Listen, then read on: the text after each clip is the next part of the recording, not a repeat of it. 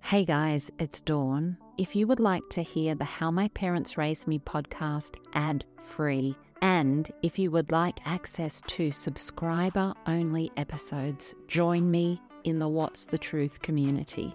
You can join via the Apple Podcast app. There's a link right there in the app, or go to what'sthetruth.supercast.com. Links are in the show notes. Don't miss out on all the extra content I'm sharing. I can't wait to see you over there.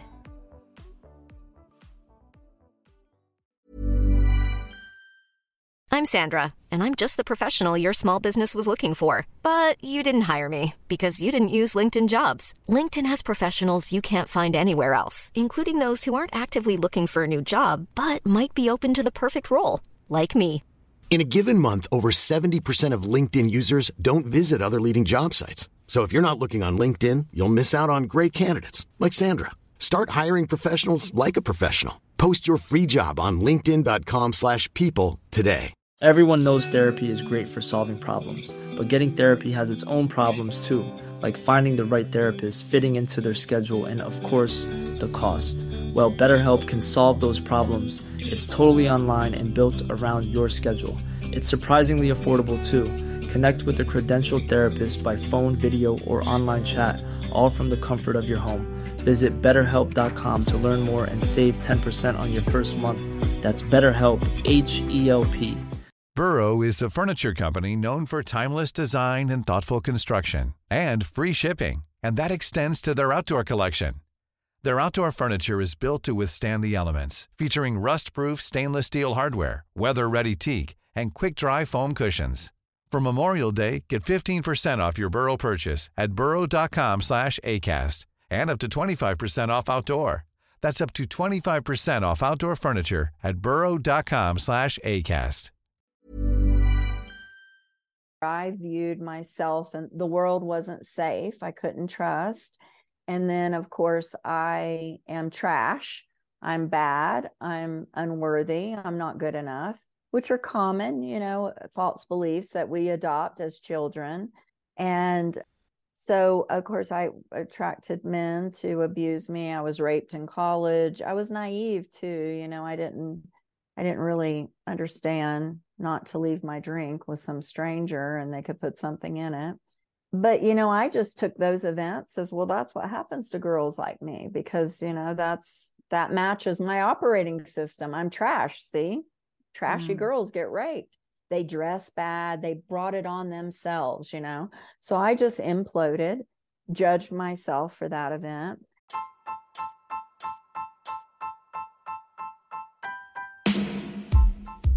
Welcome to How My Parents Raised Me. I'm Dawn Chitty. When we are born, we arrive here as pure and perfect souls, and the direction our life takes from that moment is deeply connected to what our parents bring to our lives.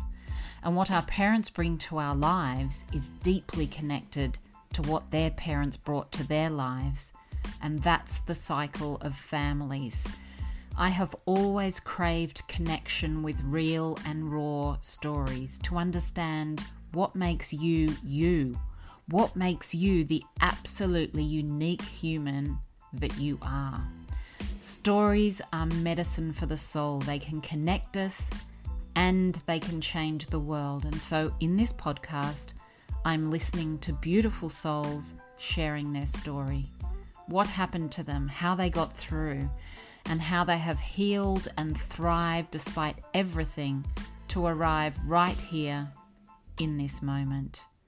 Content warning if you are triggered by the themes of this podcast, please seek a helpline in your city.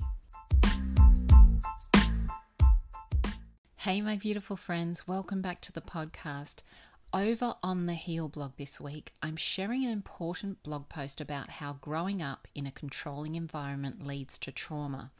If your childhood was very controlled, if you had controlling parents, high expectation placed upon you, if you lived in fear of doing the wrong thing, it is definitely worth reading this post. Getting an inside look into what another human has gone through can give you so much insight into your own journey and the answers to so many questions. The link to this blog post, How a Controlling Environment Leads to Trauma, is in the show notes.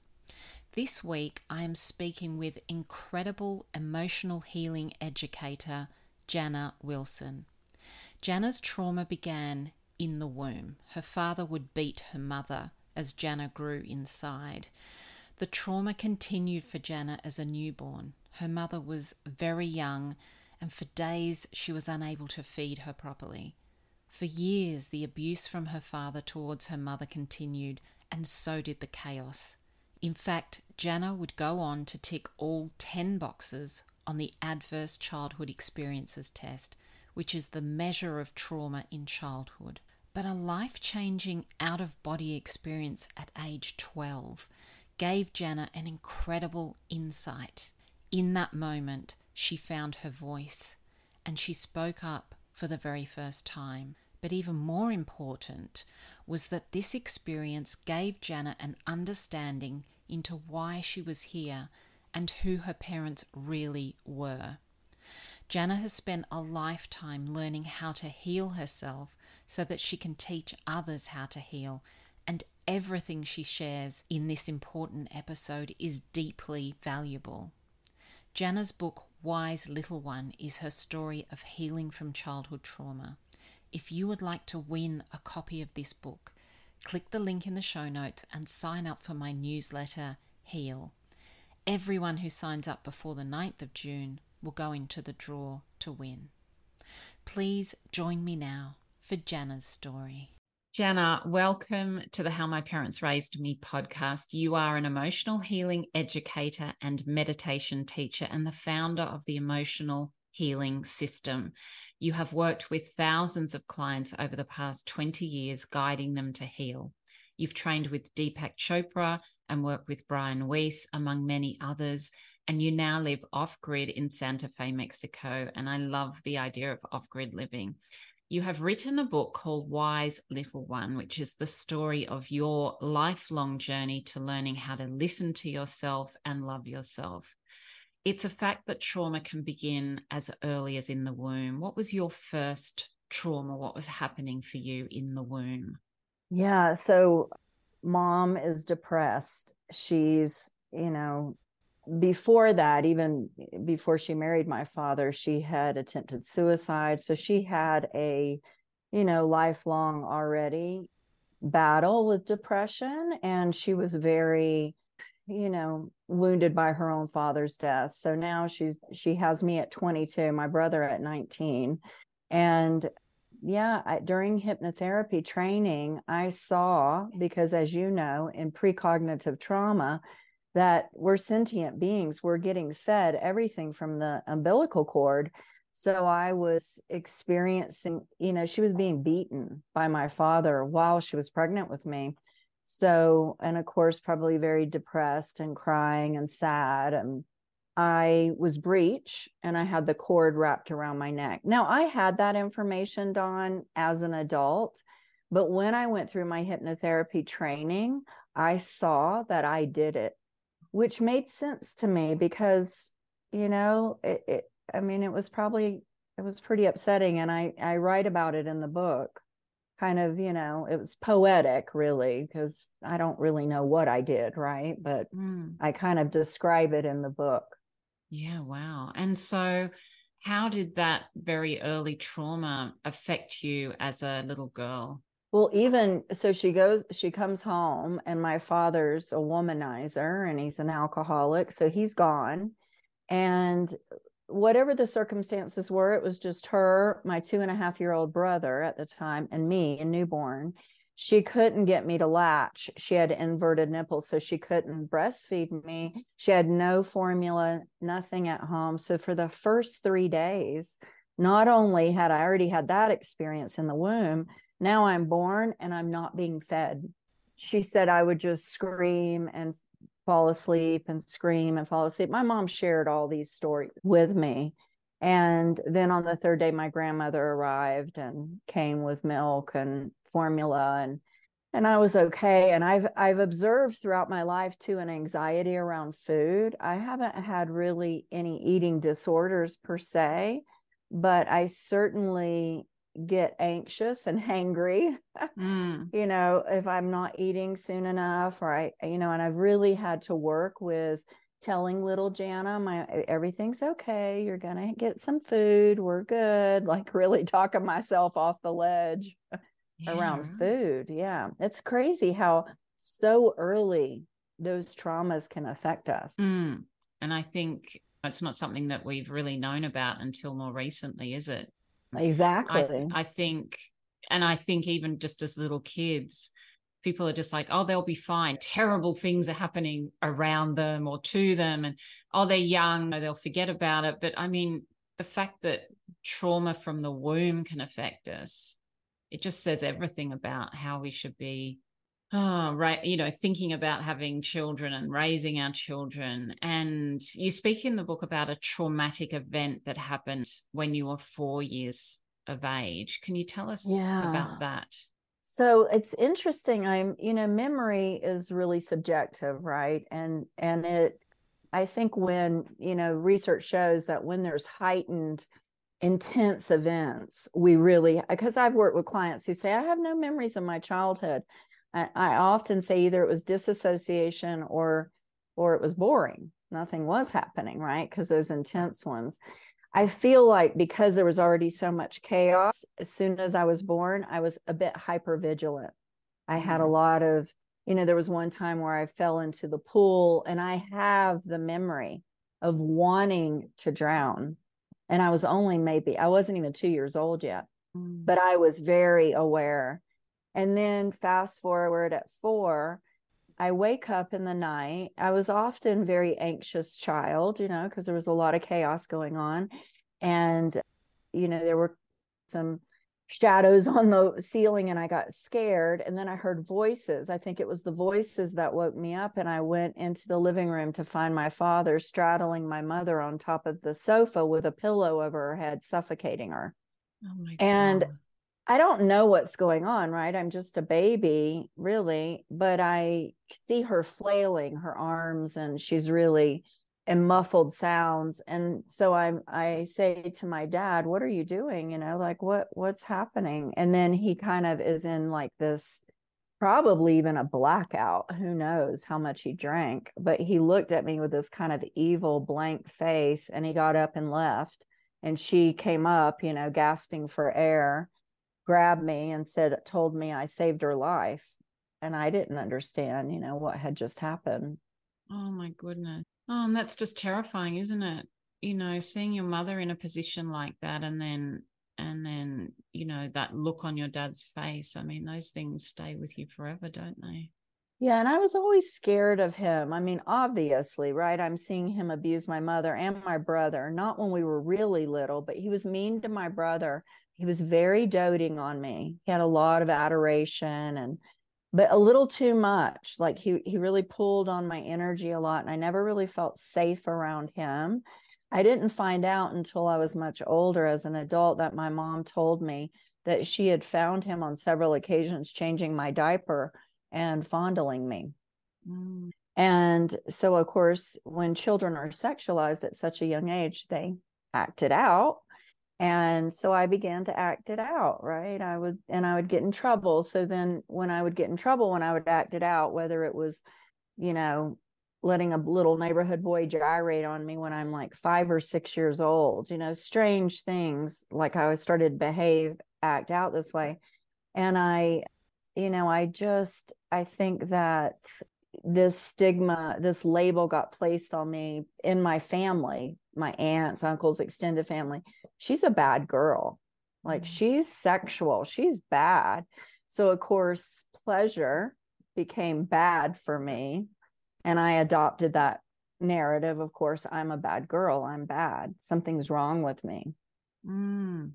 oh those labels are so hard aren't they? The mm. label it's it's oh yeah the labels. And at eight years of age you experience another deep trauma.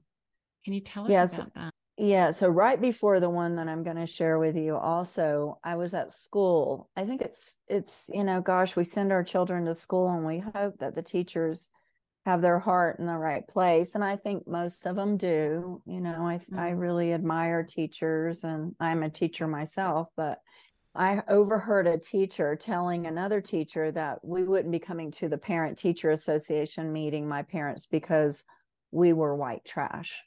So, of course, I went home and I told my mom what I heard, and she went to school the next day and showed him that we were white trash. she told him off and gave him some a few choice cuss words. I'm sure I wasn't there, but I heard about it later but again another label trash i didn't i didn't know what white trash was but i started to you know i'm at that age i'm developing i'm third grade i'm starting to realize oh i'm different than other people our family's different and so my mom and dad my mom had battered women syndrome you know she had low self-esteem based on her upbringing she kept letting him come back they divorced after the almost the suffocation she actually divorced him. Then they got back together. She married someone else, and that person ended up in prison. He murdered someone. You're familiar with adverse childhood experiences, the test, like, you know, there's 10 questions. I answer yes to all 10. Mm-hmm. You know, the, these adults just didn't have a clue that we're, you know, attempting to raise us. And so after mom married this man, my stepdad, we had hope. You know, we thought, oh gosh, things are going to be better. He was educated. It was very different, but she sabotaged it, of course, because she still had that addiction to my father. They had trauma bonded as, as children and they had been together so long. So, anyway, she allows him to come back. Another horrific event happens where he beats her and my brother, not me and it sends her into a mental institution. We're taken away from her for about about a month that time. She would slit her wrist. I would find her with her wrist slit. My grandmother was kind of my resource. She was the one who provided the safety and security. But mom got out of the hospital, came back. But the interesting thing, Dawn, you know, now I'm an emotional healing educator. I've spent my whole life since my since I was 19, I got on this path and I'm 57.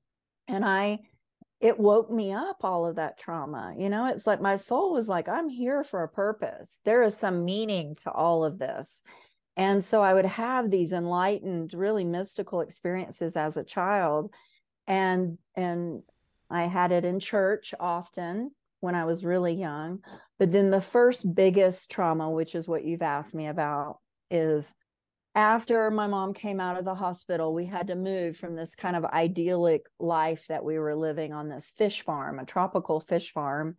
We had a two story farmhouse. It was beautiful. I had a dog. I mean, I finally had kind of the life that I, you know, really wanted as a child. And she, you know, left my stepdad and she derailed to the point she let my dad come back. And then she's in a hospital. She comes back. So this was typical she would go away, come back, attempt suicide, come back. So it was always up and down our life. We, there was no stability, no, there was nothing that we could predict. So she bought, she rented a trailer for $300 a month. And we had never lived in a trailer at this point. So I was very scared. We have big storms in central Florida, big tornadoes, you know, hurricanes, thunderstorms, mm-hmm. lightning and trailers aren't very safe right and so i felt i was that added even more to my misery and my fear and so she allowed my father to come back and again she, i mean they were they were crazy dawn he would put her in the middle of the road with my brother and i and tell her to lie down and drive the car like he was going to hit her and run over while we're screaming Oh my god. I mean, they were they were they were really mentally ill, both of them. Mm addiction, mental illness, everything. So she lost her mind again. She put a gun to my brother in my head, a shotgun. And she wanted to know where we had been because we had been on a visitation with my father and he had a new girlfriend. And and you know I, I didn't understand it. I'm just a child. I'm eight. My brother's 10 you know later i found out when i confronted my mom she was in a blackout. So she was diagnosed with bipolar manic depressive back then and and major depressive episodes. So she would have electric shock treatment and she would come back from these experiences rewired. Her brain was rewired. We talk about neuroplasticity now. Electroconvulsive therapy is still used and it does rewire the patient's brain. And then she would download in me dawn like all of this deep truth about you know raymond moody near death experiences edgar Cayce. she would she was reading things that were considered occult or mystical or you know things that weren't mainstream which me as a child i just took it as truth right i just devoured it and i often think like it's so fascinating to me my mom seemed so broken, but in her brokenness, there was a gift that she poured into me and it made me the woman I am today. Wow. Oh my gosh. I mean, there's so much going on, isn't there? I did you yeah. ever did you uh-huh. ever feel safe in in your childhood? No, not when I was with her or my dad. De- definitely not my dad and he wasn't around much you know, I never felt, I always, she also made me very hyper aware that somebody could molest me or do something to me. And if they tried, that she would tell me what to do and what to, how to behave, to fight, to scream, to, so she, my mom, you know, we're all wabi sabi, right? We're perfectly imperfect as humans. And my mom loved fiercely. I can remember her I'm a HeartMath facilitator. I can remember as a teenager, my mom telling me to come and place my heart against her heart and breathe. And she, we were activating our vagus nerve, feel her love for me. Like, I don't know why I'm getting emotional about it, but she passed away last year from Alzheimer's. But, you know, people are complicated, life is messy. She yeah. was, there was so much goodness in her. Yeah. You know, but there were times where I had to divorce her and not have a relationship with her in my life as I was doing my healing work because, you know, I I had to reparent myself and being in relationship with her was toxic. So, mm. you know, it was a complicated relationship for sure. Oh, absolutely. And and you can feel that love, you know, the love that she had for you. You can feel that it's it's there. It's just that it's kind of diluted by so much trauma and so much chaos and so much stuff going on and you know you can see that there was that love there but yeah thank you for saying that yeah, yeah. in the book you know she i was her sunshine i she called me precious i mean her and my dad both really did adore me and dote on me where my brother really was the redheaded stepchild you know he was he really got the short end of the stick and he's struggled his whole life. He's doing good now, but it's, you know, he's been a meth addict. He's been, he can't keep a healthy relationship. You know, he, he's, he's, it's sad, but yeah, we're all on our own path and, you know, everybody's mm. at their own point of consciousness, right? Yeah, absolutely. Absolutely. And the prologue to your book describes a life changing out of body experience that you had at age 12, which when I read it, it just sounded so beautiful. Tell us about what that experience taught you, or can you explain it a little bit? Yeah. So, so the eight, you know, I was the gun. I went to live with a very wealthy aunt, my mother's sister was very wealthy. So that was even a trauma. I always say that was probably more traumatic than anything else, just because of the way I was treated by them and my mm-hmm. cousins. Mm-hmm. I was so less than, you know, I was their in, per, imperfect, conven- you know, convenience. I mean, they just they weren't interested in me. They I don't think they really understood what was going on at our home. Mm. They lived in a totally different world. When I went to live with my grandmother, though, that was my safety and secure place, right? She was my everything. And so I had to go back to live with mom after that, and it was tough. So you figure from nine to 12, I had suicide ideation a lot. I would think about it. I lived in my imaginary world, though, into a future potential that hadn't existed yet. Now we know that's how we manifest, right? So I was doing that all the time, disassociating from my reality, but it was a positive. And mom had let dad, you know, come back again. I told you there was the back and forth, even after that gun incident. And I, right before I turned, I was 12 years old. It was right before my birthday. No, it was right after my birthday, after my 12th, because I turned 12 in December. So it was in the early part of that year. mom and dad were fighting and my brother wasn't around and my brother was my security you know he would hold me he would provide comfort. And this time he wasn't there because he was now a teenager and he stayed away as much as he could.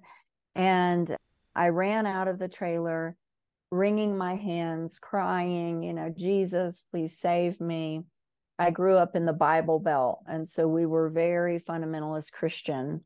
And so that's all I knew, you know, was Christianity. And I felt like I really had a deep connection to spirit because of the trauma. I would just do what I saw them do at church and pray and and I was so innocent. I the Holy Spirit would come over me. I would go into ecstasy. I was like Rumi, you know, doing the dervish. Like I would just go into like an altered state as a child. I could just bring it on through the trauma. And and it's addictive, right? Like you love that feeling of oh, peace that passes all understanding. I hadn't had it in a long time until I was 12. So I'm outside, I'm wringing my hands. I hadn't really had a deep connection to spirit. Felt very alone and scared. Had been thinking about taking a bottle of aspirin again, you know, just want to check out. And all of a sudden, I just I'm I'm looking at myself from above and I can see myself. I can still hear my parents screaming and all the fighting, but I feel this feeling of so much love and peace come over me. And then I I kind of look around, I'm asking in my mind what's happening, you know, I'm just a child.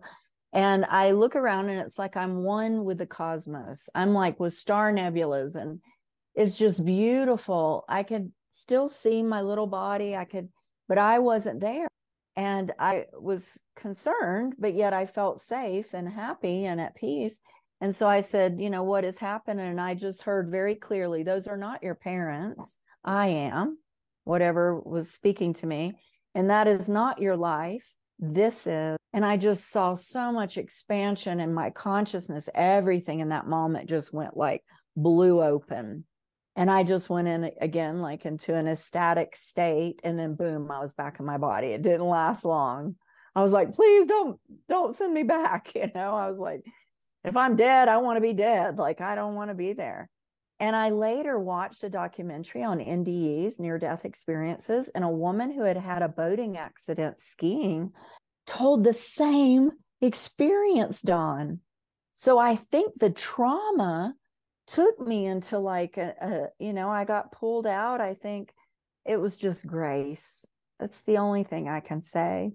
Just grace just blessed because mm-hmm. after that i got my voice and i confronted my dad and when he was you know they were behaving like they were in love after she's sitting there with a black eye and a cut lip and i can't handle it anymore. I have to speak about the elephant in the room and i remember I stood up because I knew those aren't my parents. I had been told the truth, and that truth set me free. And I, I said, You both make me sick. You're hypocrites. You act like you're in love, and look at you, mom. And my dad just blew up. It's the only time he ever touched me. He picked me up and tossed me across that trailer, busted my knee. My mom flew in, grabbed me, got me in the car before he even knew what was happening and and took me to the hospital to get stitches and she never let him back. Wow. It was like the thing, her seeing him abuse Precious. Time Scalabaccini had these weird names for me, these little nicknames. I was his, you know, little princess. Like it woke her up. Wow. That's it was the thing. Amazing. And that it was the end. It. That was the end of the oh my goodness. She divorced and... him and it was over after that. Not not over with the trauma though. yeah it was yeah. there was more trauma to come but you know i was already a teenager by then and i was able to manage it and get yeah. you know oh my god what a story and i also think it's it's almost like your mom could take all that abuse for herself but she couldn't take it for her child you know like as soon as she sees it happening to somebody else it's like well but she saw him do it to my brother Mm. You know, it was something about me and a girl, the girl, and the, you know, it was, there was definitely it breaks my heart for my brother, honestly, because my mom was very much codependent with my brother because of her guilt, because she, I had, you know, I was treated, you know, much better. Mm. If we had two bedrooms, I was given that bed, second bedroom. She took one, I was, and he had to sleep on the couch. Mm. So my brother really endured a lot of, a, a, lot more, I would even say, trauma than I did. Mm another i've encouraged him mm. yeah yeah i've encouraged him to write his story because he's remarkable how he's came out on the other side too which to me is a testament of both he and i had a very deep connection to spirit mm. he did too and that's what's got him out of every his addiction to drugs and he lives a very happy peaceful life now and but he's very different in his beliefs. He's still very fundamentalist christian where i share in my story when i got on this path after that i mean my mind was you know, mind once open can't turn to it return to its original state. So mm. i really went on a different path. I still consider myself christian. I love jesus's teachings but i uh, am open to everything. I teach vedanta i teach eastern indian you know mysticism. I don't you know adhere to one religion. Mm. and i love that message that these are not your parents you know it's like yeah we are all just here playing a role aren't we? And and we get so i think people get so attached to these relationships and what we need to do in you know to be in this hierarchical system. And in fact we're all just souls. We're all just here you know like it's um incredible to have that experience at 12 and then you sort of get into your teen years and how did it play out for you as a teen that trauma well in those developmental years right those first seven years i already shared with you i had this i call it the operating system i like to share this with clients that you know our psyche is like an operating system and sometimes we're still you know people are still working on dos you know they've not done any upgrades and so my operating system was one where I viewed myself and the world wasn't safe. I couldn't trust. And then, of course, I am trash. I'm bad. I'm unworthy. I'm not good enough, which are common, you know, uh, false beliefs that we adopt as children. And so, of course, I attracted men to abuse me. I was raped in college. I was naive too. You know, I didn't I didn't really understand not to leave my drink with some stranger and they could put something in it. But, you know, I just took those events as well, that's what happens to girls like me because, you know, that's that matches my operating system. I'm trash. See, trashy mm. girls get raped. They dress bad. They brought it on themselves, you know. So I just imploded, judged myself for that event, continued, you know, to keep attracting mentors in college, got a job with Maybelline, traveled around the country, learned more on that job than I ever did in college, and found a book that fell literally off the bookshelf. It was called You by this woman, Frances Wilshire. This is out of date. It was written, copywritten in 1935. One of the chapters, 1935. Can you read that? Three vital laws. The law of attraction. Oh, wow. 1935. So I was really on this kind of metaphysical path. And, you know, it was like I was a voracious sponge, and all these teachers and all this, you know, teachings were coming to me. And I was really growing fast and ended up getting pregnant at 22 and decided to have my daughter. I'd had abortions. I had a lot of shame around that when I got pregnant with my daughter at 22, I realized this soul I felt a connection is my teacher. And that she's been my greatest teacher and my only child. And she's there's a picture of her and I. But but yeah, it was a it was a game changer. And I was like, okay, I've been doing the work. Now it's time to really roll my sleeves up and do it because this baby isn't going to do what I say. She's going to do what I do. Yeah. And I want to make sure I'm a model to her a role model and that I inspire her to love herself and be the best that she can. And that's when I started getting into inner child work in my 20s. There's never been a faster or easier way to start your weight loss journey than with PlushCare. PlushCare accepts most insurance plans and gives you online access to board-certified physicians who can prescribe FDA-approved weight loss medications like Wegovy and Zepbound for those who qualify. Take charge of your health and speak with a board-certified physician about a weight loss plan that's right for you. Get started today at plushcare.com slash weight loss. That's plushcare.com slash weight loss. plushcare.com slash weight loss. I'm Sandra, and I'm just the professional your small business was looking for. But you didn't hire me because you didn't use LinkedIn jobs. LinkedIn has professionals you can't find anywhere else, including those who aren't actively looking for a new job, but might be open to the perfect role, like me. In a given month, over 70% of LinkedIn users don't visit other leading job sites. So if you're not looking on LinkedIn, you'll miss out on great candidates like Sandra. Start hiring professionals like a professional. Post your free job on linkedin.com/people today. Wow. Well, that's incredible that you had that sort of insight at 22 years of age because, you know, usually when you have a baby at 22, you're floundering, right? You even whether you've had trauma or not. I mean, it's very young. So at 22, you've been through all of this and yet you've got the ability to say that you're going to do it differently for your daughter and you're you're already How- yeah. I wasn't even married. I, I for the first seven years, I ended up living with my mom and raising her. And it's one of the things I'm passionate about because essentially my mom was a single mom as well, is helping single mothers. We give, we have a foundation, we give retreat scholarships to single mothers. I really want to support women who take on that and because it's not easy at Mm. all.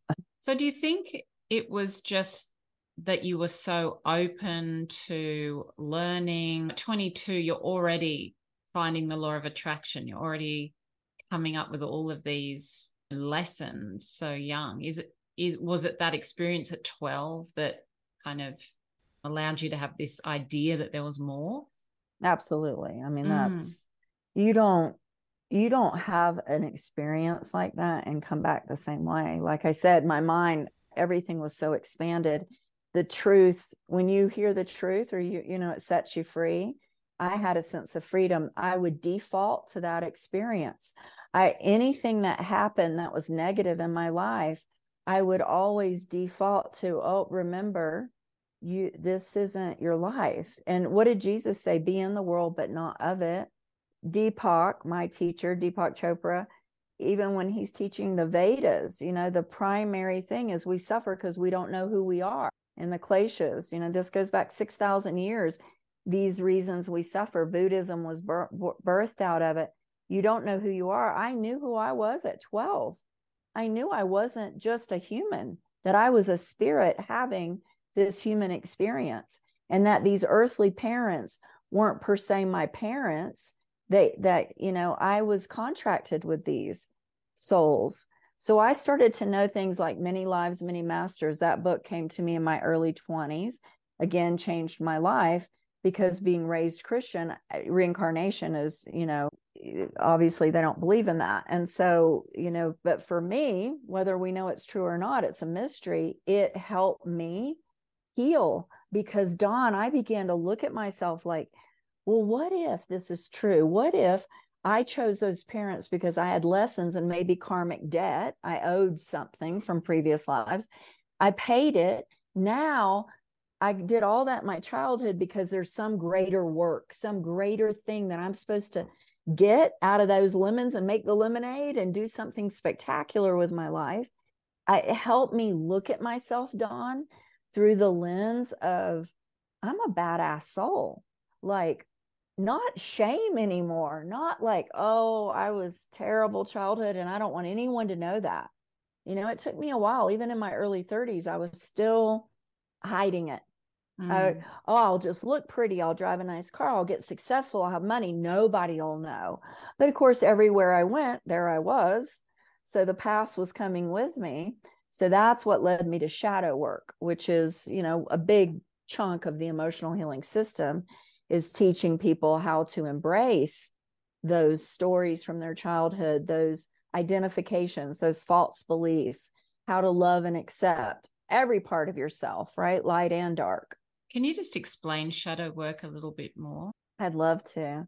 So, you know, we live in a world where there's a subject object split. I'm the subject, there's objects. You're my object, I'm your object, right? So we most people live very object referral, meaning they look outside of themselves for approval, recognition, you know, love, everything. If we were all raised self-referral, then our our reference point would be our soul. It would be I'm good just because I exist. I'm lovable, I'm deserving, right? So we're not most of us you know raised on that spiritual path with that kind of high level of emotional intelligence. Our parents you know let's face it it doesn't come with parenting doesn't come with a, a book right? And we're not taught emotional intelligence in school. I wish that would change. But so shadow work is now i'm engaged in a relationship or i'm having something happen outside of me the objects another person and and we usually say it we get triggered our buttons get pushed. There's something that we dislike in someone else and it usually gets our attention. I do want to say though it could also be in the light the positive. Like we get really excited like i love the work you're doing. You love the work i'm doing. You and i can project our shadows our light shadows on each other. We don't because we own them ourselves but you know there's people that we admire and we oh i wish i could be like them. Well if you see it in them it means it's a reflection of something within you mm. that most likely is dormant that you haven't built the muscle in order to you know behave that way or you haven't became that yet.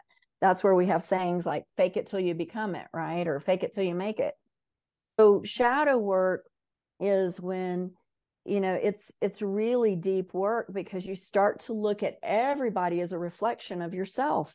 And if i don't like you because you're disrespectful and dismissive and i if i'm doing shadow work then i would go oh wait i must be disrespectful and dismissive. There's something in me that i don't like it in them and i can't see it in myself. So they're holding the mirror up right. Mm. So then the way Debbie Ford, my teacher who I trained with, she was a New York Times bestselling author. She wrote A Dark Side of the Light Chasers, Secret of the Shadow, Best Year of Your Life. She's written a lot of books. She passed away in 2013, but I was very lucky. I was partners with her, my ex-husband and I, and I was on staff and I traveled the world with her and I really learned shadow work. I think from a master. She was really good at teaching it and dumbing it down so you could understand it in practical terms. And this is what she taught. The first thing when you are your buttons are pushed, you're affected by something. You ask the question, what kind of person would do that? You identify what is it that's bothering you? Well, a person who is disrespectful or dismissive. We get triggered too when people judge us. You know, when we care what people think, we really don't. We only care if we agree with them. So that's another way of identifying shadow. What do I think they're judging of me? Oh, they think I'm a bitch. They think I'm rude. Okay. Then you go to step two own it. Have I ever been that in the past, maybe presently, possible future, given the right scenario? Like, listen, we're not murderers, but somebody tries to kill me, I'm in self defense, I might kill somebody, right? Or might tries to kill my children or right? So there might be a murderer in me. It's dormant and I hope it stays dormant. But you see what I mean? There's that part. So when owning it, you you really have to get out of the ego. And this is why it takes a really good teacher to work with someone to help them see that maybe you're in a relationship with somebody who's disrespectful, dismissive, abusive, say, you would never be that way. But then you turn it on yourself am I that way to myself? And if we got in someone's head, of course they abuse, they talk, you know, disparagingly to themselves internally. They put themselves down. They, that's abusive. Abuse is abuse, right? We can't say, oh, because they're doing it one way doesn't mean it's the same. It is, it's still the same quality. So, using the example of disrespectful and dismissive, I would say, oh, there's sometimes I'm disrespectful to little Jana, to my feeling self. She's feeling something, and I'm like, let's have some wine. I don't want to deal with you right now. My emotions.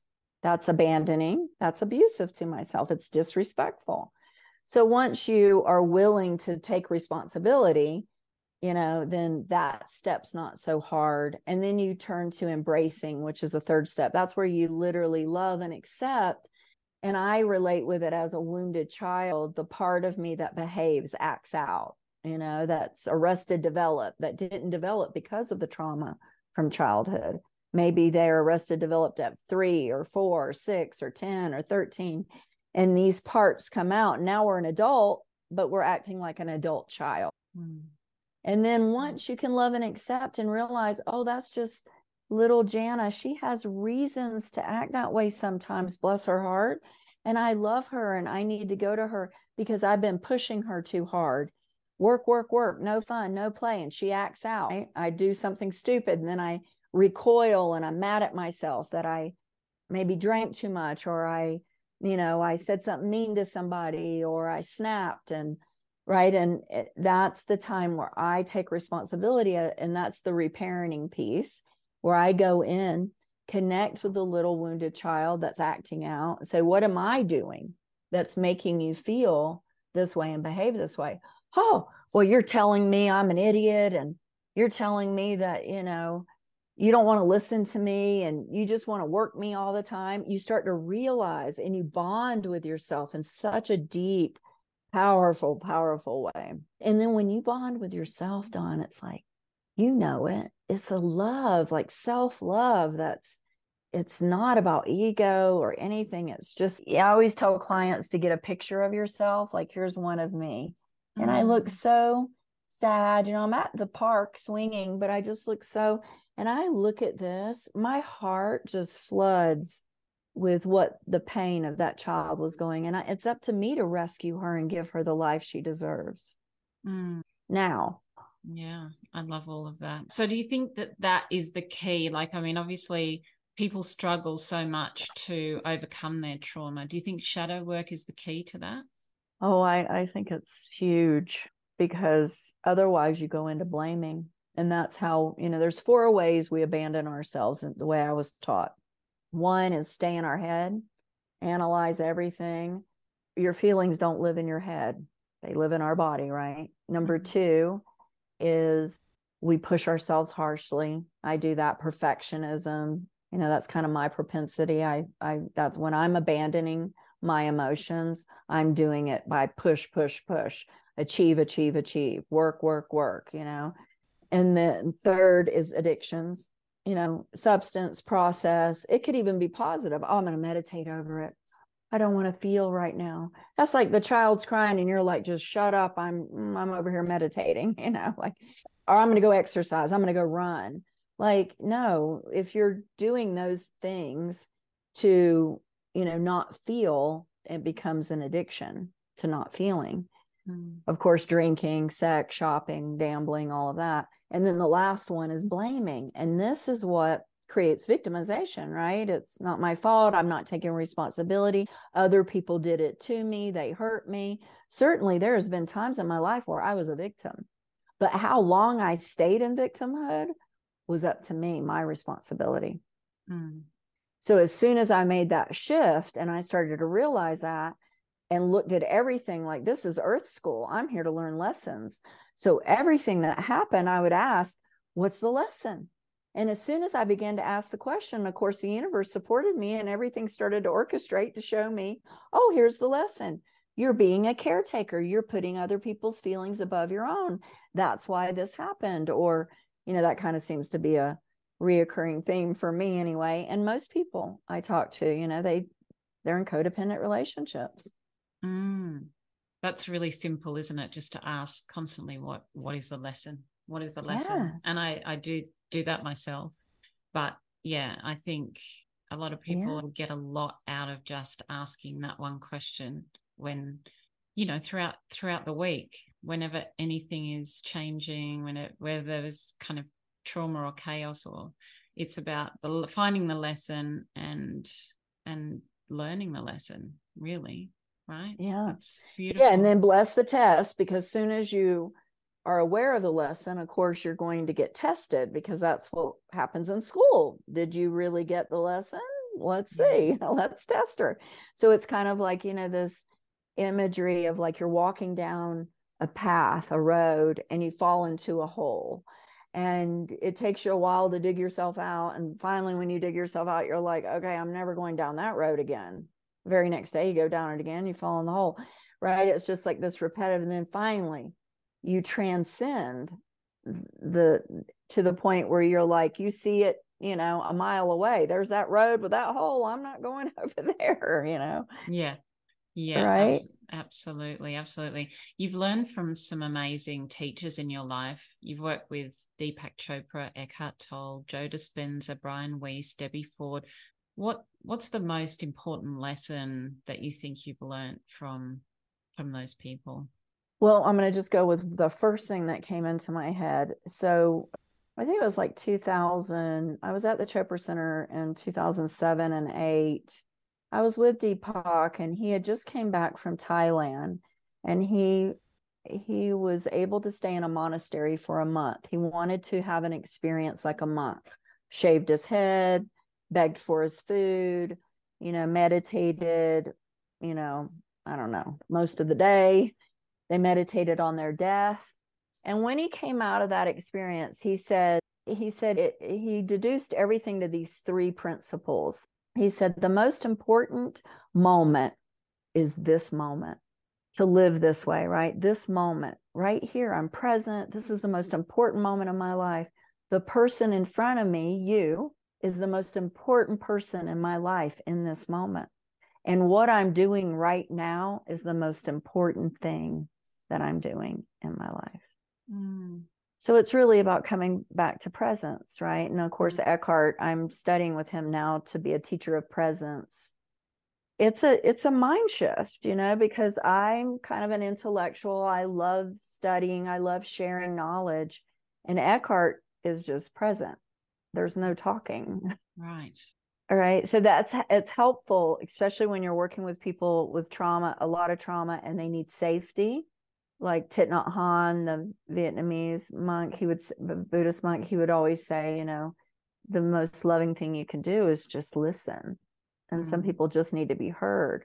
And I'm a teacher, so it's hard for me. So it's kind of my next level in my journey is learning how to just be present. Mm. It sounds so simple, doesn't it? it sounds so simple. a big part of what you do is meditation, isn't it? Yeah, so that was a game changer. So when people ask me if there's one thing for the listeners that you would say is the most important to think, please begin to meditate. It's more important than anything. I mean, what it does in our nervous system and the vagus nerve, and it's just, you know, the health benefits. And for so many years, I ran from it. Mm. I don't know why, you know, just at one time I heard if you can't do nothing, well? How do you expect to do anything well? And I thought, when we meditate, it looks like you're just sitting there doing nothing. And then I think I was a, a teacher about seven years when I came out of a practice one day, and I and I just heard it so clear. Oh, the purpose of meditation is to be aware when we're lost in thought because everybody who I've taught, and I've taught almost a thousand students how to meditate, they would say, oh, you know, I can't quiet my mind. That's a myth, right? You can't quiet the mind. But what you can do is just become aware when it's lost and bring it back. And it's a muscle you build. And if you do it with consistent practice every day without fail, as you go about your day, you're going to become more aware when you're lost in stinking thinking, projecting into worst case scenarios of the future, rehashing the past. You're not present your life is here it's happening right now it's beautiful the birds are chirping the you know the life is happening here. It's like it's like einstein said right? There's only two ways to live life. One is though nothing's a miracle the other is though everything is. Yeah that's beautiful. And you teach within an emotional healing system. What are the core concepts to that? Yeah that's a good question. Well i certainly didn't create it you know i just brought it all together Mm. So the foundation is meditation because the foundation of emotional intelligence is self awareness. How do you create self awareness? Meditation is one of the best ways, right? Mindfulness practice. So the foundation is meditation. I teach psychospirituality. So the emotional healing system is really a combination of psychology and spirituality. now we know that there's a convergence of the two. We can't, you go to a therapist, often top down therapy, they give pills, they listen to your story for 50 minutes. It's never enough time. There's no real actions. They're not coaching you, they're not giving you tools, right? Root cause, if we look at the deeper, you know, and so that's in the emotional healing system. Deepak would often say Western medicine practices quackery because they're always looking at you know the symptoms and not the cause and so in this emotional healing system of course it was meditation. That was a game changer for me. The second is also in alignment with emotional intelligence skills which is self-management or self-regulation. How can i regulate my emotions? So i teach the HeartMath, intelligent energy management techniques super simple. So simple that i think often people dismiss it because it's so simple, it's so easy to do, right? Mm. So that's self regulation. Of course, meditation is self regulation too. So we have self awareness, self regulation with those two. Then I begin to teach them psychosynthesis. So psychosynthesis is this, you know, synthesizing our psyche, right? We have all these parts. They call it parts therapy now. So I bleed that into shadow work, Jungian shadow work, and how we're one person, but we're like a big pizza pie with lots of slices, right? Uh, I have a happy self and a sad self and a mean self and a nice self, and a, everything has an opposite, right? The shadow work. So we begin to teach them and then we take them through processes so mirror work processes and and you know hypnotherapy processes so we're getting to root um, incidences that happen. Like I had a client at five wanted to go er, didn't want to go swimming in a lake because she had never been in a lake and it was murky and she was scared and her parents made her do it.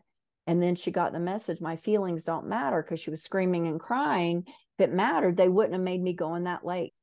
Right? And so we had that she was 42 i had a great childhood. I don't know why i'm not happy. It's why i'm coming here for you to help me figure it out you know and what it was was the event at five years old. And of course, every experience she drew to her was one that could solidify and mirror back that belief see, my feelings don't matter. My husband never listens to me. My kids don't listen to me. Well, really, she didn't listen to her. She thought everybody else knew better. So she never advocated for herself. So that's a good example. So we go really back into deep core stuff in the emotional healing system. And then the next is reparenting learning to be a healthy, loving adult, understanding core painful emotions that are part of being human, can't get out without them, understanding suffering is being caught up in stories about the pain. And we make all of it up, you know, like create a story, whether it's true or not, and we run with it. It's my story and I'm sticking to it, even though it's killing us. And so that's another, you know, piece of it. And we do forgiveness work Ho'oponopono, you know, the Huna tradition. I'm sorry. Please forgive me. I love you. Thank you. We teach clients that, and then we move them into envisioning and scripting out their life. If you read Wise Little One, I share my own script for my beloved. I attracted my husband now on a plane that I wasn't supposed to be on four days early. That I got on this plane, I left a meditation retreat, and lo and behold, sat next to my husband, and now we're married. And so you never know. You listen to that wise little one inside and they take you on a journey. Wow, that's incredible. That work sounds amazing for anybody that's looking for that sort of healing. It just sounds incredible. And a, a, a part of your book is about using our imagination to manifest the life of our dreams. What is the process that you teach that can help us to manifest our dreams? So it's called the T tool and it's a three part process tool. But the first step is you know how sometimes people say, I don't know what I want. Mm. I always mm. say, Oh, that's not true. You know exactly what you want because you know what you don't want. Mm. Right. So we start with don't want. So let's say I'm doing my ideal relationship with myself and I want to get really clear about what kind of relationship do I want to have with me. Then I would go, Well, I don't want to be insecure, judgmental of myself, you know, unattentive, push myself harshly. You know, I put make a list of all the things I don't want. Then, well, what do you want? And just go to the opposite. I want to be attentive with myself. I want to be gentle with myself. I want to be uplifting and encouraging and secure within myself and confident. Okay, then I have that list. Now I go over to script it. And it always begins with certain intro and certain bottom. So the the intro is, you know, I'm in the process of attracting and allowing all I need to do, know, and have to attract and allow my ideal relationship with myself affirmations are a thing of the past, old technology, because if we affirm something in present tense that isn't so, the inner child's like BS, you know. Oh, I am debt free and financially free and abundant, and I, you know, can't pay my bills. But if I say a desire statement like this, when I envision being debt free and having an abundance of material things, I feel at peace and joyful. So I took the the intent with elevated emotion and created a statement. And that's what you do in the scripting. So when I envision being, you know, waking up every morning connected to spirit, you know, loving my inner child, I feel really confident about my head life and where I'm headed. So then mm-hmm. I make a bunch of these statements based on those first columns, that do want column then I write it out and then I end it with something like, you know, the law, because it's a universal law of intention and desire, has infinite organizing power in the universe, or God is orchestrating like a great conductor all that needs to happen to bring about my desires, this or something greater. And that's key because as soon as you attach to what you desire and it's not in your highest good, be careful what you pray for. Mm. You always detach. The law of detachment says this or something greater. I know the universe has my back. I just have to be clear what I want with it so that I can put it out into the field and it can find a match. Mm. Might not happen next week, next year. In the case of my ideal relationship with my partner, I created this statement while I was still married to my first husband because I was always focused on what was wrong about him. And I thought, oh gosh, I need to do the work. I got to, well, what do I want? Oh, I want a partner like this. So I just kept, and I thought, well, maybe he'll show up and be that, but I'm just going to focus on what I want. And what happened is I outgrew him. Our frequencies started to sh- change, and you know, it just went in different directions, and the universe took care of it. And we're still amicable. My my husband now and I just went to visit him in Mexico. He lives there, and we have a great relationship. Yeah. If anybody reads the book, or when they read the book and they feel sorry for him because I frankly wasn't in love with him. You know, I loved him, but he's very happy. So he's good and we're good. We have a great relationship. oh, that's that's that's a beautiful yeah, I love that that whole system that you you talked about there. If there was one thing that you would recommend to our listeners to start right now to heal, what would it be? Meditate. okay. It would be. I mean, it's just you know, my teacher, one of my teachers taught me RPM rise, get up in the morning, empty your bladder, pee, meditate. Do it before you do anything. It is spiritual hygiene. Think you wouldn't think of leaving the house without brushing your teeth or your hair and dressing. The same holds true. And it's even more important because we're spiritual beings having this human material experience. And it's hard sometimes. But if you give yourself that gift, of quality time of just sitting and being with yourself and just not no just being a human being not a human thinking or feeling or doing just being your day will take on a new quality and when things trigger you you won't be so reactive you'll breathe and you'll say oh okay you'll you'll have some distance from it because the meditation practice helps you regulate your emotions, regulate your nervous system, I think it's the most important thing. Matter of fact, I'll tell you, Dr. David Simon, he was a neurologist, he was Deepak's partner, he passed away. And Deepak both would say if they were diagnosed with like some terminal illness and they only had one thing they could choose to heal, it would be meditation. Oh, wow. That's, That's how powerful it is. Some of the some of the best research too i just want to say to you is the tm organization tm.org for mm-hmm. meditation i mean you know because sometimes i think people need to be enrolled in how powerful it is because they don't realize i'm just sitting doing nothing that how productive it is Yeah.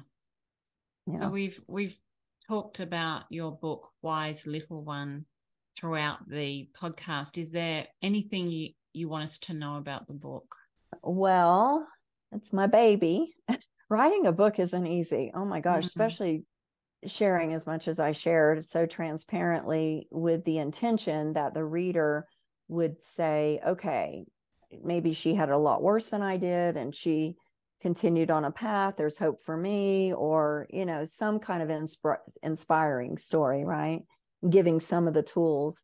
Yeah, the book is definitely part of my legacy too, you know, to share with my own family. I broke a cycle. You know, Mm. I'm a cycle breaker. I was a disruptor in the family system that called out the dysfunction and made everyone uncomfortable. And by doing that, I've now raised a very healthy, emotionally intelligent woman. She's 30, almost 35. She has a son, my grandson, who's almost seven. He's very emotionally intelligent. She's married to a very emotionally intelligent man. So I broke the cycle, and the book is my testament to that, I guess, you know. Mm, absolutely. And that's what it's all about, isn't it? Breaking the cycle and just looking and seeing what's coming after you, you know, all these beautiful, emotionally intelligent relationships.